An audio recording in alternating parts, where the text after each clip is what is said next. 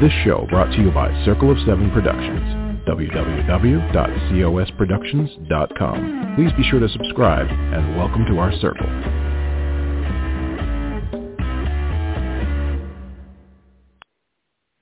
Well, hello, everybody. This is Patricia W. Fisher with Readers Entertainment Radio, and it has been a very long minute since we've had some shows, and it's just uh, end of year got crazy, beginning of the year was crazy, so we're finally back, which is exciting. Um, and I hope that everybody had a good holiday and a good January because it's already February. Um, for those of you that keep track of monthly observances and stuff, it is the month of heart health um, it is also the month of uh, Black History. And it, of course, is also the month of love because of Valentine's. And I used to really not like Valentine's when I was single. Um, not every year when I was single, but sometimes. And um, what I want to say to anybody out there who's listening that is single, um, just be yourself. You know, all the trite things that people say, love who you are, you'll finally find someone. But the deal is this. My grandmother used to say, um, for anyone who's really wanting to be in a relationship, but it's just not happening, her comment was, it's better to be lonely than to be sorry. And I don't know how everybody translates that, but I translate it as it's better to make a really good choice than to be with someone for the sake of being with someone. So be good to yourself, be fair to yourself, and um, just be kind to yourself. And go hang out with friends and do fun stuff. And you know the other part will happen. So just you know it's it's uh, make yourself the best you possible. And and I'll leave it at that. Um, so our author that's going to be visiting us today, and he just popped in. His name is uh, Brian Feehan. Now, the last name may sound rather familiar, and I'll tell you here in a minute. So let me tell you about Brian. He lives in his mind creating vibrant characters who tend to talk very loudly and far too often. When real life comes knocking, it is likely to be the love of his life, Michelle, or their son Dylan. Together they live in the northern coast of California. Brian is fascinated by most, both the written word and learning new subjects. He is always up for a laugh, a game, a drink with friends and family, and he's also the son of New York Times bestselling author Christine Feehan, who started his training to become an author before he was old enough to walk. His newest book, Harmony of Lies, is the second book of the Alice and Owen's series and will be out next week, the 23rd. You can get your pre-orders in. And you can find him at his website, Facebook, Twitter, and Instagram. And in the meantime, you can always just read the first book, which is Harmony of Fire. So welcome to the show, Brian. How are you? I'm good. How are you doing? I'm good. Um, so it was we'll, just like a crazy morning. We are making sure we caught each other correctly. it's true. I, I don't. I don't know how everybody else's morning starts, but for the last basically three years, I haven't used an alarm clock because right now I have a, a five-year-old, oh. and he wakes me up every single morning um, without fail. Yeah. And this morning was no different. At 6:20 in the morning, and from that moment on, it's he's one of those people that just wakes up and is like, go, go, go. And I'm like, all right, let's go, even though I need three cups of coffee. So Right. I will be drinking that coffee while we go. yeah. Yes. yeah, I know. My dogs have a timer, like an internal timer. So it doesn't really matter what day of the week it is. 620, like you're saying, it's like it's time to go outside. Like it doesn't matter what the weather is, got to go out. So um, yeah, I get it. I do. I know. I kind of feel like stuff. there's a silent war between everybody. There's like half of us are like, no, we should not get up before 10 o'clock. It just should never happen. Where you want to stay up till midnight. it should not happen. And the other half is like, you guys, the most work happens from like 6 in the morning on. And we all want to just punch the other people in the face. Like whatever side you're on, you kind of yes. want to just punch the other people in the face. So. Yes. And by the way, you know, I, are I clearly on like, the get up in the six in the morning part. Right. You know, I like the staying up late part. I don't know really why. I just I don't know if I attribute it to um I worked a lot of night shifts when I was a nurse, but I mean, it's there's something about just sitting in the quiet. Um the only problem is it's so out of sync with some of the other things that it does have a tendency to kind of mess your, you know, when you should be up type thing and when your productivity happens. So yeah, um, sometimes it's guessing. So, you know, each day could be a well, new experience. Absolutely. And you know, Patricia, you're like you're in good company because I think that most people that read a lot of books sort of prefer to stay up late anyway. That's when you get that quiet Mhm. time, that like late hour, you know, cozy in the couch reading time. And I'm definitely one of those Yes. people too. That's one of my favorite times. Yeah to read late and and it's almost like you're fine with the book hangover because it's like it's such a good story. I just don't want to go to bed yet. Um and so what you know when you you're when you were growing up i mean your mom is christine feehan and i i, I was so excited because you guys are always right next to me on the bookshelves at barnes and noble so i'm like woohoo neighbors. Um Yeah, so- totally. you know, Fisher, Feehan, yay. Um, but when you were growing up, what was, I mean, how, I assume your house was just full of books, like just all sorts of books. all sorts of books. Um, it was crazy the types of books. You know, when we grew up, we didn't have a lot of money. That was just the, that was just Mhm. the situation. Um, but still, books were always a priority for my mom. My mom, not only writing books and reading books all the time, she believed that kids should have books in the household. But she did something really kind of fascinating. Um, like her whole thing was kids get to play with books. Um, Mm-hmm. so, like for example, I like to play with trucks, right, and cars Mm-hmm. and my sister liked to play with Barbie dolls, and she would have these books for, of like information, you know, discovery books for kids, you know, with like, you know, dinosaurs and whatever. And she'd be like, no, no, use the Sure. books to build a house for the Barbies and ramps for the cars. And she'd show us how to do that. So they would, we literally would pull them all out all the time, and we could stack them up and make walls and whatever it was. And you know, obviously this is pre-video games and, and iPhones, and um, and so there was just a constant thing in our house. And the other thing is, we always saw her reading, and we always saw my dad reading.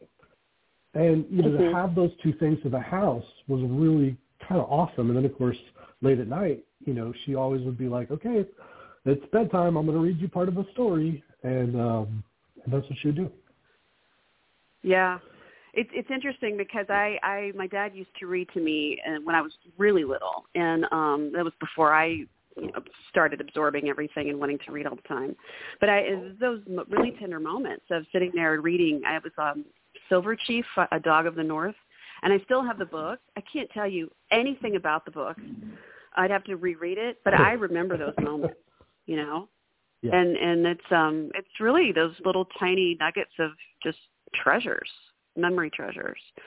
And so I can imagine, you know, your mom sitting there reading to you and um now I will say bet that you guys couldn't build a fort with the books. Just not enough not quite the engineering technique yet, but you probably had books in the fort. Well, are you talking about for me? Yeah, I mean for No, no, when we- you're growing up, we you know, you guys had a pillow fort or whatever. Yeah. Oh yeah, yeah. No, no. Um, man, we use those books for everything. Like we do a ramp all the way down the stairs with them because literally it was like the one. My mom, like back in this is I mean this is back in the '80s, so she literally like ran out of shelf space as we all do, and so she would get Mhm. like bags of of romance novels. And um Right. you know, literally it would get to that point that we had like full on trash bags full of romance novels and whatever else she was reading and um 'cause she just consumes books. And uh it really it was interesting. So, you know, with my with Dylan, well, we do something similar in our house where he gets to use those books for anything he wants to do. You know, if he wants to stack them up and knock them Mhm. over, like w- I want him so comfortable with books that they don't feel like there's something foreign. You know, And- Right. And, I really love yeah. that. I yeah, I mean it's fun to see when you go to to Barnes and Noble, the library, you see kids running around getting excited. It's like a little treasure hunt for them. And um I remember, I'm sure you guys did too, we'd go into the library. You know, you'd get your bag and go to the library, fill it up, go home, read them, go back. I mean, um I I don't see as many kids do that now because everything's so easily downloaded. Um but I mean, it's just one of those wonderful little memories that um I you know for reading just for books was is great. And I you have the same you have a lot of the same kind of things. Absolutely, it's true. It's true. So so now that you've been making books, you've been making forts and ramps with books now, and you now you're going to be start reading them, and you're getting into school. Was writing ever on your radar? To I mean, were you a writer in school, or was it something that came after, say, high school? It, how do I say this? I it was interesting. My English teachers all wanted to put, kept putting me in AP English, um, but honestly, mm-hmm. I really struggled with with homework back then. Um, and uh, you know, man, I felt so confined as a as a kid, just living in a small town. I wanted to see the world, you know. So mm-hmm. um, I, I definitely love books. Writing, I didn't think was going to be my thing, you know. Uh, my dad is right. a uh, is is a steam fitter, you know. Uh, his dad was a steam fitter. Like uh, I definitely started doing construction when I was 13 years old.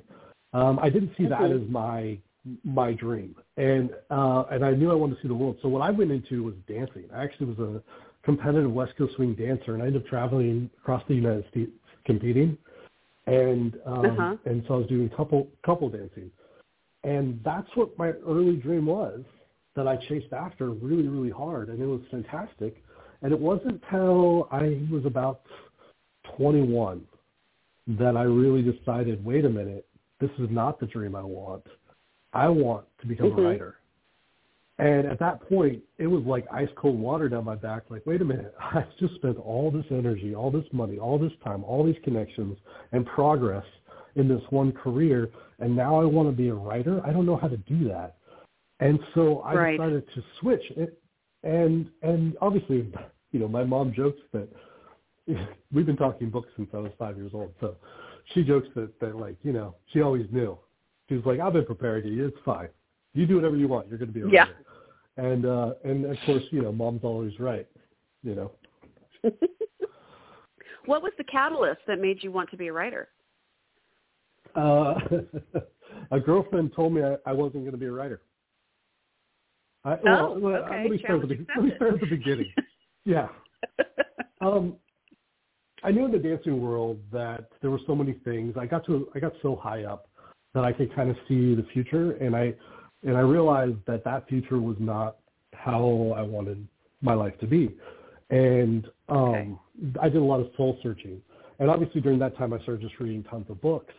And during the entire time, you know, I'm working with my mom and I'm going to conventions and everything else. And but it was mm-hmm. the books that just kept speaking to me. And um, there was that internal flame that I, that all writers get that they go, you know what, I want a story I can't seem to find. And yeah. you know that little flame just keeps growing inside. It goes, wait, you know, this story. If it was like this, I think I would have enjoyed it more myself, not everybody else, just myself. And I wish it was that way, but it's not that way. And that that those those embers you just keep building and building. And so inside, I started just writing little stories down, um, like on my phone or on paper. And I went to this uh, was Readers by the Sea. So it was a cruise uh, I went to go help my mom navigate the whole thing, and I was at a mm-hmm. dinner, and the head person came over, and she's like, "Hey, are you ever going to be a writer like your mom?" And my girlfriend, who was a sweetheart, she's a dancer, and uh, she leans over and cuts me off because I'm hesitating, which is usually not what I do. And she answers yeah. for me, and she goes, "No, no, he's never going to be a writer. He, you know, he's a dancer." And in that moment, I knew that she was wrong. I, in that moment, I knew that that what she had just said was a lie. And uh, mm. obviously, her and I didn't didn't make it out much long, much longer than that. um, and from that moment on, I knew I started reading books differently. I started chasing the dream. I started studying hard, and I really started to create the craft, uh, you know, within. And uh, and that right. was that was really kind of the launching point, I think, uh, for me. Yeah, it's always interesting to hear uh, each person's catalyst, you know, because there's always something different. And you're right. I mean, there have been times that we've gone to the movies or seen a, a show on TV, and it's it's it's funny because when something isn't quite working or something didn't quite work with the story, I'll look at my kids and I said, I'll say, how would you have written that differently? And they're like, oh, well, let me tell you. it's like the, the natural the natural storytelling is kind of ingrained in all of us. Um, not everybody's you know of mind to write them down but i mean yeah that that pull to tell those stories is always a good one and uh so i always love hearing when people Yeah. take that step what I loved about the story you just told was it totally included your kids. And you know, being a 2nd Mhm. generation writer, it's hard to describe all the thousands upon thousands of storytelling conversations my mom and- I have had together. And uh, I love that you're doing having the exact same conversation with your kids that my mom had with me, and that I'm already having with my son. You know, yeah and uh, Yeah. it- you know, I honestly. It's- Go ahead. I, it's it's interesting because you know after a while you kind of get the natural cadence of a story. You know, the first sec if you want to say first, second, third act or snowflake method or whatever. You know, but I mean it's still the same. Of we need to make sure the middle doesn't slow down and there's a dark moment. You know, everything. Um, and it's funny because, and I'm sure you've seen this with people especially um I, I went to lecture at my son's high school and I was talking about story structure.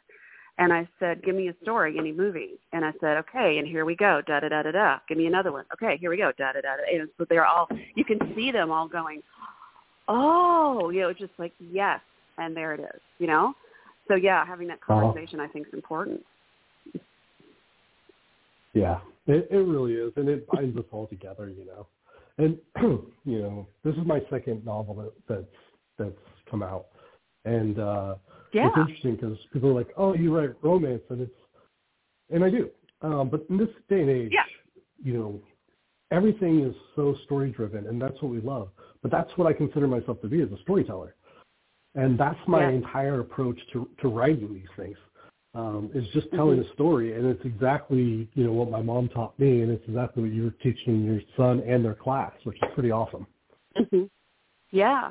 I mean, so now that we've bridged to that little nugget, so you started with um, book one, and now we're on book two. So tell me about this series, and then tell me about Harmony of Lies. Oh my gosh. Oh, I love it that like you know you write 400 pages, or I think this one's 366, and uh, Mhm. you know then you you go do the interview and they're like, all right, you got like we'll, talk about it in like five minutes, and you're like, wait, I I wrote it 366 pages. You can't even read that in five minutes. Um, but but that's our job now, so so so I'll give it a shot. Um, yes. Harmony of Lies is really amazing because the first part is, is I wrote it about two years after Harmony of Fire. So, you know, uh, for a guy like me, that's a lot of time to learn a lot of lessons. And I was able to, to apply those Mhm. lessons into the book, which I'm always a fan of learning, learning, learning, learning, and and then practicing. So for me, having just, just recently reread it, because I have it early copy, uh, it was truly a fascinating story. So basically, Owen is a musician, and he has Mhm. um, ethereal energy, which is the power of creation inside of him. And so when he creates music, that's when magical things happen. And Alice Right. has the exact same power, and she's super strong. But when she was nine years old, this character, my bad guy, bonded her soul to his, and it was designed so he could grow in more power. Now, in in Harmony of Lies, the book that we're talking about, uh, he's no longer around. He's he's dead, and she got to go home to her family um, after being gone. I, I think she's she's 26. So um, Okay. do the math. I think it's 17 years. So she's been gone for like 17 years, and she just finally got home. Her parents literally, literally had a fake funeral for her, and they Mhm. and had another child after it. And it's one of the reasons why they're still together, even though they're madly in love with each other. They're just in so much pain, and now here she is on their doorstep. And the book starts three weeks Right. after she gets home. And Owen has some obligation in San Francisco, and he and his band has to go out there, which means they have to separate. And that's where the book starts. It's They're literally separating. And it's like she has to go tell her parents that she's not a normal human and figure this whole thing out. And it's honestly, to me, it was heart wrenching to write the story. Um, I, I broke Yeah. sort of one of the golden rules, which is like don't head hop. Um, but there's also, if you are going to Mhm. break it, there's a there's a thing that says if you are going to break it, you have to put the person who has the most to risk uh, in right from their point of view. So for one chapter, Right. one chapter only, her father is actually the one. It's from his point of view as he goes and has a personal conversation with her, and it's right before like they come together and have to work things out. And I literally was like in tears writing this story from his point of view because he's a good man. And here's Mhm. his daughter that has been gone for 17 years, and she comes back, and she doesn't need him anymore. You know, Yeah. and uh, so, so Yeah, there's that. it That's the emotional side of that. Yeah, but then so that's her side. But what happens with Owen is this like magical carpet ride through San Francisco, where he has to like uncover these truths and these secrets of of time, where there's something that's killing musicians, and he's got to figure out how to solve something that nobody else has solved before, and he's got to uncover the Mm. truth of what's really going on. And he's been sort of sent on this journey without being told that he's on a journey. Uh, meanwhile, he's just trying to hold his band together and trying to hold on to Alice, who he can't hold on to because she couldn't come with him. Right. Um, and so, Right. so in that, I tried to capture like the essence of what San Francisco is. And so far, I couldn't be happier with this story. And the reviews I'm getting right now are fantastic. And I don't know if I put any hooks in there for anybody who's listening right now, but but it's truly a it's, it's a I don't know. I'm very very happy with the story and proud of it.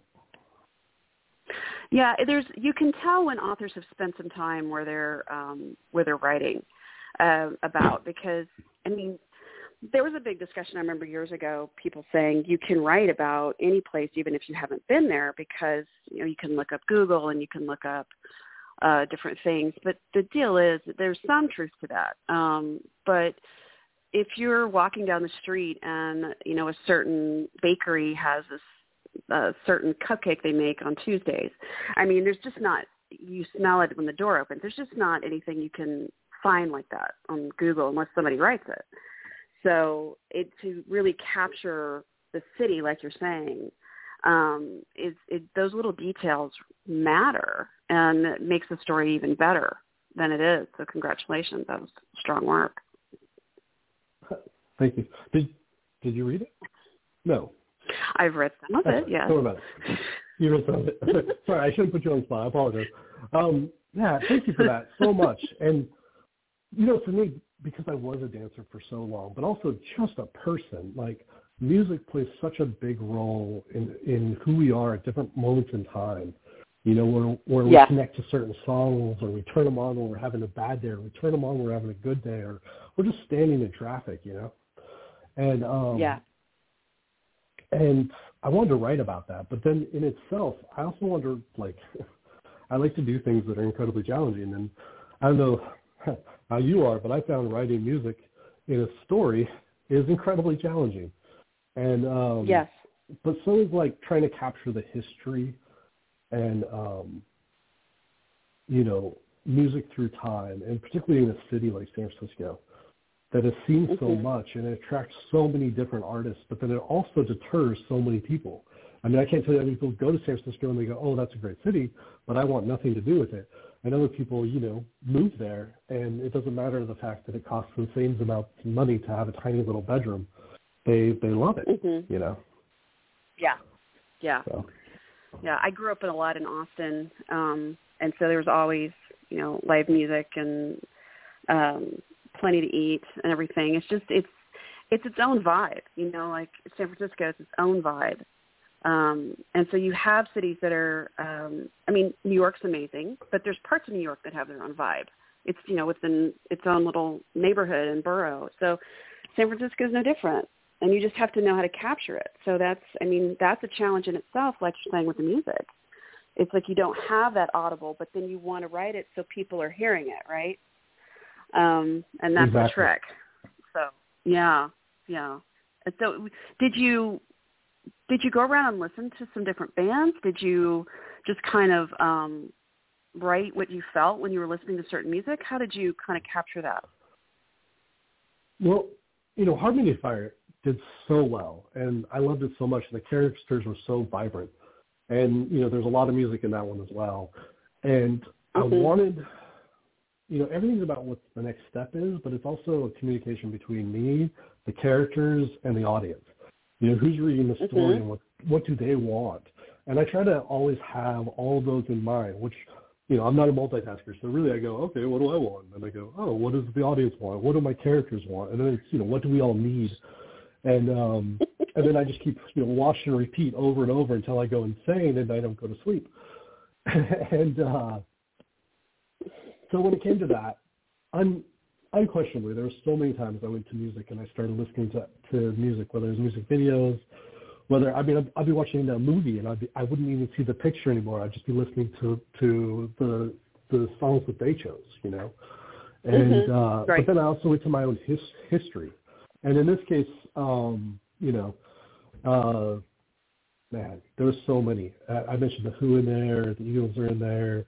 Um, I think I think I put Chris Stapleton in there, which I don't care who you are if you don't like country. That guy just sings with soul, and uh, Mhm. I don't know. It, it's really it's just been a great journey, and uh, I my hope is that the readers out there can can feel music, you know, when they read the story itself. Yeah. It's um we were watching I don't know if you watched The Mandalorian. Did you do you watch that? Uh, yeah, I'm a huge Star Wars fan. Okay. So uh, we were watching because you know when you've watched all the episodes, you're like, well, what else can we watch? Oh, behind the scenes, let's watch all that. Um, and they had the guy who does all the music for them, um, and Oh, he awesome. was roommates with Bri- with Ryan Coogler, who was the director of Bla- uh, Black Panther. Um, and so this guy, and I apologize, I don't remember his name at the moment, but he was doing all these kind of haunting type song, you know, sounds, and he was making stuff. Like he was getting PVC pipe and cutting holes, and you know, you see him with all these different kinds of drums and everything, and it was just really fascinating to see him get the music balance he wanted. And so, yeah, so it's just very cool to see an artist working. So when you're putting your words together, it's like, okay, does this all work? So yeah, it's it's just a fun journey um, to see it. Was the was the second book harder to write than the first? Oh my gosh. Um, oh, what a question. Um, you know, it's so hard to compare because the truth is, is each book I think has its own set of challenges. Um, one of the things Yeah. that I had to deal with was the fact that I'd never written a second book in a series, and, and Oh, you yeah. know, like in my mom's series, she always does a fresh couple in every book, and obviously I've you know had her as a shining example. But in this series, I wanted Alice and Owen to sort of reflect more of reality as far as you get to stay with these two characters even as they they don't just experience falling in love for the first time. They have to experience falling in love with each other all the time and choosing to be with Right. each other and and which is you know sounded great in my head as I decided that that's what I really wanted to do and I wrote the first book that way. But when it came to writing the second book, I realized that I don't have the power of that first moment of falling in love to, particularly when you talk about story arc, to use as part of my story arc. And Right, so right. there there was this hard moment of me hitting my head against the wall going, what did I just sign up for? You know, one of my big, um, yeah, one of the stories that I love is I love the J.D. Robb stories. You know, uh, Nora Roberts Mhm. uh, is obviously just a legend and a brilliant, brilliant, brilliant writer. And I love the J.D. Robb series. And in that case, um, you know, Dallas and Roarke, they're together through the whole thing. And Mhm. um, and so I, you know, tried to kind of model a little bit after that, or at least with that in mind. and so then I would think about that, and then I realized I was totally screwed because Nora Roberts is a brilliant writer, and I'm just myself. And uh, so that got me to, you know, hit my head against the wall even harder, which I think is a true writer moment. I think that I think that's what uh, real writing is about. It's understanding that you totally suck at this, and yet you still have to do your best to do everything you can. And uh, and that's Yeah. when I discovered that, you know, it's about all the parts I didn't even know were there, and then about highlighting the ones I knew that never showed up in Harmony of Fire. And that's when I started to create this idea that each book should be a full standalone because it should feel different and feel the same as the one before it, and um, mm-hmm. which I think uh, I think I accomplished in Harmony Lives, but we'll see. Cause we'll see what everybody says, and um, right. Uh, and but in that, all of a sudden, it went from this hard thing to this amazing. Off, it was like eating like three scoops of ice cream and not feeling bloated afterwards. It was awesome and uh, it felt amazing and wonderful, and I just wanted to eat more ice cream. And the characters just jumped off the page, and then San Francisco and all, everything I knew there, and it was just a roller coaster. And the title is awesome. It was uh, great to write a book specifically about the title, um, you know, where I dive into the the idea of lies and and Owen and, and Alice have to deal with them, and all, all the other yeah. side characters too. So. So Speaking yeah. of that, with the side characters, what character have people been asking about their story? Um, well, I've been wanting. I've been getting asked questions about the backstory of Clover, particularly. So Clover, for those who don't mm-hmm. know, uh, before Alice and Owen met, Owen already had a group of his his band, and it included this woman named Clover, who's slightly younger than he is, and she sort of has this like I, I try to put in there bippity boppy personality. She's really high on life. Like she she really enjoys the nightclub scene and you know the bartending scene and just flirting and the whole deal. And yet in the band, when they have to face life and death situations, she's the number two, not his best friend Jesse.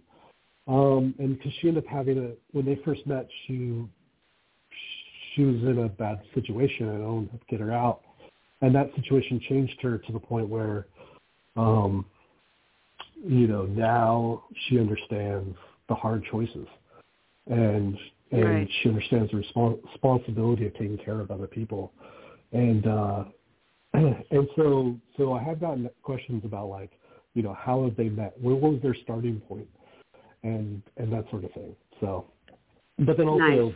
there's a whole yeah. So that's that's it. So do you think that you would write a like even a short um, of her backstory? You know, I've been playing around with the idea of writing. I could, I could. Thank you. That's a great idea. I love that. Um, I've been playing around. I've actually started a, a comic strip of her and Owen and the adventures that they go on beforehand. Um, it hasn't. It hasn't. Uh, it's something I play around with, you know, when I'm procrastinating from work. So, but uh, we'll see. We'll see how it goes. Right now, we're looking at uh, book three, and I'm like full on on that one. And when can we expect book three? I mean, I know your book two is coming out next week, but you know, people ask these things. So, when are you thinking book three? I'm so man, I'm so thankful people are asking. I really appreciate the support, and I need it. Um, I don't know. You know, because I'm a published author in this day and age, it's a it's an interesting thing. You know, they sort of tend to do this thing where they want to see how your first couple books do, and then sure. they decide what they're going to do do next. And they're not going to throw down dates and times and releases uh, until they make that decision. And I hate to say, oh, it's up to them, but you know, it is a partnership when you publish when you decide to work with a publishing house and you know mm-hmm. they get mm-hmm. to make some decisions and you know like any partnership and and you got to respect that and i'm so thankful you know um the people that i work with at Berkley are some of like the nicest most professional hardworking and uh and honestly i just feel so blessed to have that opportunity so that's so, very cool well it looks like you're I think also is the easy answer okay well, you will be in June. It looks like you're going to be at Lori Foster's Reading and Author Get Together, and that's in Kentucky. And then you're going to be at Comic Con um, uh, in July. Have you done Comic Con before? I did. I did uh, Comic Con San Diego last year. It was okay. the first time having a booth. And uh, for those that haven't gone, it's it's insane. It's a party. It's insane, but not like not like a crazy like Burning Man style party, but just being around people that love creativity yeah. and love imagination and storytelling. And it just, I mean, like The Rock went to Comic Con San Diego. No, I did not see him. I mean, sure, he stood in my line for like an hour, but I didn't have time for him.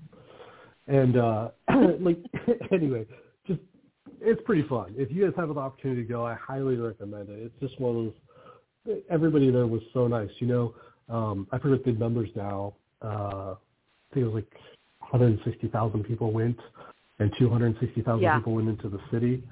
And uh, in the convention center, which is like a city itself, um, everybody had to wear masks. And you think you can't Yeah. have that many people wear masks. It's just not going to happen. It, everybody did, and everybody was nice about it um, because Right. like like we're there for so to to be interact with each other and have fun, and everybody's so uplifted and positive. It was pretty awesome. You should go. You should go. You should come hang out. I don't- would love I don't it. know if you um, drink uh, I, wine, but I'll buy you it's a on my glass of bucket wine. list. Oh, cool.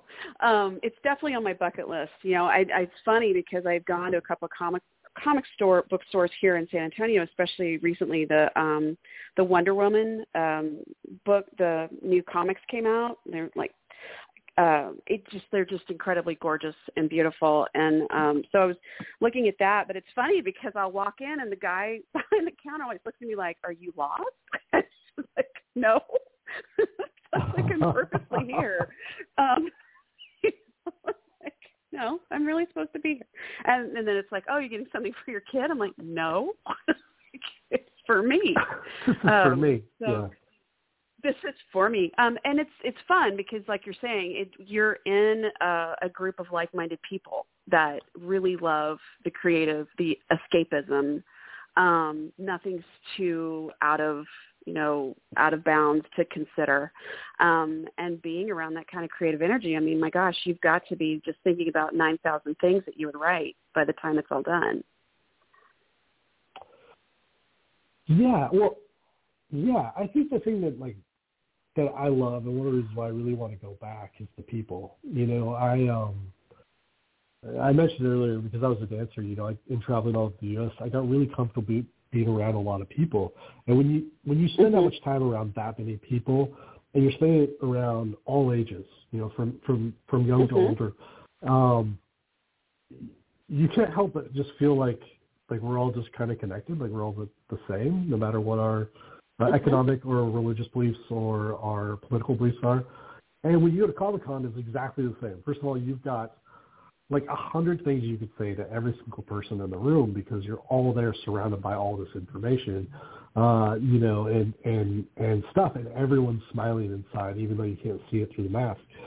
Um, and so Right. everybody, you know, it's just like it's a really happy, happy, happy place. And then, you know, Mm-hmm. there are moments where th- people settle down a little bit um, from running around, and you get to have these amazing conversations with everybody. I mean, literally, there are people like in their 90s there. There are people, in, you know, who are seven years older. There are babies there, um, and there are teenagers there, and like to see that many people on the whole spectrum and have everybody Mhm. happy and joyful and just wanting to talk about the stuff was fantastic. So that's one of the things I really appreciate Yeah. about it. It, I just Yeah. think it's just it would be such a fun thing to do. I one of the things I didn't appreciate they had something um, a comic con here in San Antonio a few years ago, and I didn't realize this was that um, you know you pay to get in, and then if you stand in line for I guess it's everybody, but it may not be. Um, you stand in line to get autographs. You pay for that autograph. Um, and you, you know, if they want to sign something, you got to pay for it. So it's just like, God, how does anyone afford to be here? It's a lot of money people Yeah. spend to be there. It is for a lot of people. It's their one one vacation. It means like that Mhm. much to them, you know. And so you know, they don't get to go every year, and uh, you know that's they'll do it as a family. I saw in a couple of cases I met people where it was like three generations, and uh, Mhm. you know the the the grandparent was like, you know, I I came when this thing started, and then I started bringing my kid, and now they're bringing my grandkid, and so they, we do it as a family trip. Um, That's yeah, really cool. I had people asking if we charge for signatures. You know, as a writer, uh, I think most writers just kind of chuckle at that. That's that's not what we do. But uh, Right. but th- but that does happen with with actors. Um, you know, in my Yeah. opinion, unfortunately. But you know, each actor has their own struggles and is doing what they got to do. So Right. Right. It's it's just very interesting the whole setup. But I mean, I thought wow, this is just it's just one of those on my bucket list for sure. So yes, if I get there this year, I will definitely look you up and we'll have a glass of wine. So and we'll uh, talk shop, brainstorm because I think that Yeah, Comic Con would be a really cool place to have a story. It, it would be actually, it would be, and it's you know they they dress up the entire town, and that's fantastic. But what I wanted to say was I wanted to hear your, like I got to hear your origin story. What got you writing at some point here, you know? Oh, because you're, um, you're right. Everybody's origin story is completely you know unique and individual, and I know that there's people that are listening out there that have their own or are about to have their own. Right. Um, mine, I came from a, a long line of storytellers, um, and my great grandmother was one of the most amazing ones. Um, she would tell stories, and sometimes I would just ask her the same to tell the same stories because they were always so amazing. Um, and then my dad would tell stories. So I was about eight years old, I guess fourth grade, and I decided I was completely obsessed with the Loch Ness monster. So I wrote a screenplay from the view of the monster. Um, Oh, awesome. And you know, I would give anything to if like because it was typed. My mom typed it, and it was um, you know copy paper between. So I don't even know where the script is now. I'm sad to think that it's just you know destroyed off somewhere. Um, but I just kept writing, and I kept writing, and I won a few like poetry contests in middle school, and I was always a big reader. And I just kept writing, and there was always this idea that I would I would do this. Um, so then I got into I was a nurse for a while, and um, I just kept thinking, you know, I really want to do this. So I ended up going back to, to school, got my journalism degree. And by then I'm married, and um, my husband's like, you know, are you going to write that book that you keep talking about? Because I had written articles, health articles, all sorts of stuff. So I finally decided to write the book, and I sold it um, to an up and coming publisher, and I they said yes, we want it. So you know, I signed the contract, and um, about six weeks later, I'm looking at the website, and they have you know uh, coming soon, and it had my my book there, and I was thinking, well, wait a minute, and I look at the cover, and it's dreadful. It's truly, truly awful, um, and beyond bad. And um, I said, this is not what my story is really. And they're like, well, we know what we're doing.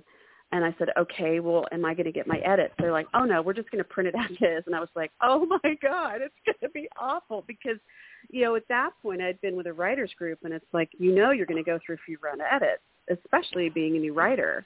And they were just like, no, it's good enough. And I just thought, oh my God, this is going to be bad. So um, my friend, um, Desiree Holt, who sadly has passed away in the past few weeks, few months, um, she Oh. told me, she's like, look, um, things are really not good from what I'm hearing from the higher ups. They're saying their checks are bouncing, and so you just need to pull your book. Just like pull it, which I was like, but it's not going to get published. Um, but I pulled it, and um, thank goodness, because then they went into bankruptcy, and it would have been stuck, you know, and there that whole thing. Uh, but then I, um, I just kept writing, just kept writing, and then I eventually pitched it to Soulmate Publishing, and I kept writing other stuff, and Soulmate Publishing said, we like your book. And I got a great cover and good edit. So that was the first one. That was in 2012. Um, and the best part of that story is I found out on May 8th that I was going to have my book published. And May 9th, we were we were in um, we had taken foster care classes because we wanted to adopt. And um, the very next day, we got a phone call that we had matched with two kids. So got a Oh, book wow. deal and two two more kids in 24 hours. So um, That's awesome. now it's been 10, 11 years, and still got the kids and book still out there. So yeah, there you go. That's awesome. That's my. I love it. Now, how how many books do you have out now? We're gonna flip, Um, I we're gonna flip have- a little bit. You are. Um, I have four books out with Tule Publishing, and then I had some indies that I've um, pulled so I can uh, re-edit and re-release. And then um, Waiting for Mr. Right was the first one, and I've gotten the rights back for that. I'm getting a new cover and re-releasing that one. So, and then I'm working on book ten. So that's what I'm doing right awesome. now. Yeah, Yeah, so it's it's a it's a good ride. It's a it's I like it, and uh, I'll take it because you know a lot of people You know, just never take the step. You know. That's true. That's true. But you've taken the step. I mean, ten times. That's insane. That's crazy. you know, my my appreciation now for every book is like I think that's one of the biggest things that that really affected me in the last couple of years is, uh, you know, I watched my mom. She's been published for now for 22 years, and she's written over a Mhm. uh, 100 books. Uh, she's published over a 100 books. Right. And in our house, you can get kind of numb to it. I mean, she's she's she's Christine Feehan. She's she's crazy. So I mean, I'm, Right. she's amazing. Come on, a little crazy. And uh, I'm gonna get smacked second for that. And uh, Nah. but but you do sort of get you know she'll tell you about things and even though as i started to become a writer i paid closer and closer and closer attention and i witnessed things for mm-hmm. myself and i got to sit in the back of rooms and be quiet and listen and i'm so grateful for that but as i went ahead and finished you know my first book and then i, I finished another book and got it published like and then to go through the whole publishing process myself you realize Yeah. some of the difficulties it can be, even though it can be so exciting and so awesome. And uh, and then you do the second one, and you realize that those things, if anything, they start to compound. And um, yes. and so for you to do ten, that's that's that's really amazing. That's great. Good job. Thank you. Thank you. And soon you will, and you know, if you keep going forward, you will have 10 and then, um, you know, it'll all be good. And you'll still be going to Comic Con and I'll still be, it's like, I need to go to Comic Con. So it'll be good. And bring your kids. uh, Bring your kids. Yes. Oh, yeah. They would absolutely love it. Um, my youngest is 12. She's completely obsessed with dragons. Um, and I have, you know, every day she's right. She's drawing a new dragon. Um, and they, they all love the whole, we've introduced them, we've indoctrinated them properly with Marvel and DC and Lord of the Rings and Narnia and, you know, Star Wars, Star Trek, Stargate, like all of it. It's like they are properly indoctrinated. So, um, so yes, so they would have a blast for sure. So which one's going to be? it would be good. Well, my which one your oldest kids is going to follow your footsteps? I, you know, right now, if somebody asked me that, my oldest is at um, college and she's majoring in journalism and radio, television, film. So I'm kind of thinking that she might, um, mainly because you know she loves writing. She always has. But you know, the others are starting to show their own um, their own creativity. So it, it'd be I'd love it if all of them had a writing outlet of some sort. Um, I just think it's therapeutic at, at the basis of it all. I think it's just therapeutic. Uh, but I don't know. We'll see. We'll see how it plays. You know, and and I see Dylan. You know, he's five. He's got lots of time to think about it. But you never know. He may. You know, he could easily be writing some pretty uh, interesting stuff about you know race cars and stuff that he's building off of those books. Absolutely. You know, I uh my hope is that Michelle won't hear this because I have been manipulating him like crazy, exactly the way my mom did. And so like I make him play games with me all the time, like or we have to tell me a story. And like he just turned five yesterday. That's not a joke. He really did. And I, I literally am like, let's play a game, buddy. And he's like, okay, Dad. And I'm like, all right, I'll tell you a story, then you tell me a story. And uh, you know, I wickedly laugh inside, as I'm sure, as I'm sure you do, as I'm sure all uh, uh, you know storytelling parents do. Uh, Yeah. you know, but you know what I, I think love, it kind of pulls them out of their shell a little bit. Yeah. It does, and it creates voice, which we all need, and uh, creativity Mhm. and problem solving, you know, and puzzle, you know, putting puzzles together. But I also think, like anybody listening, you know, we all got here through reading books first and then writing, um, hmm and doing this whole storyteller bit. But what I love is the community. You know, you and I, I could easily see we could talk for hours and hours and hours about all this Yeah. stuff because we have so much in Mhm. common, and that's the platform that we all sort of live in, and that's the platform my mom and I live in, and and all the other writers I- and readers I meet.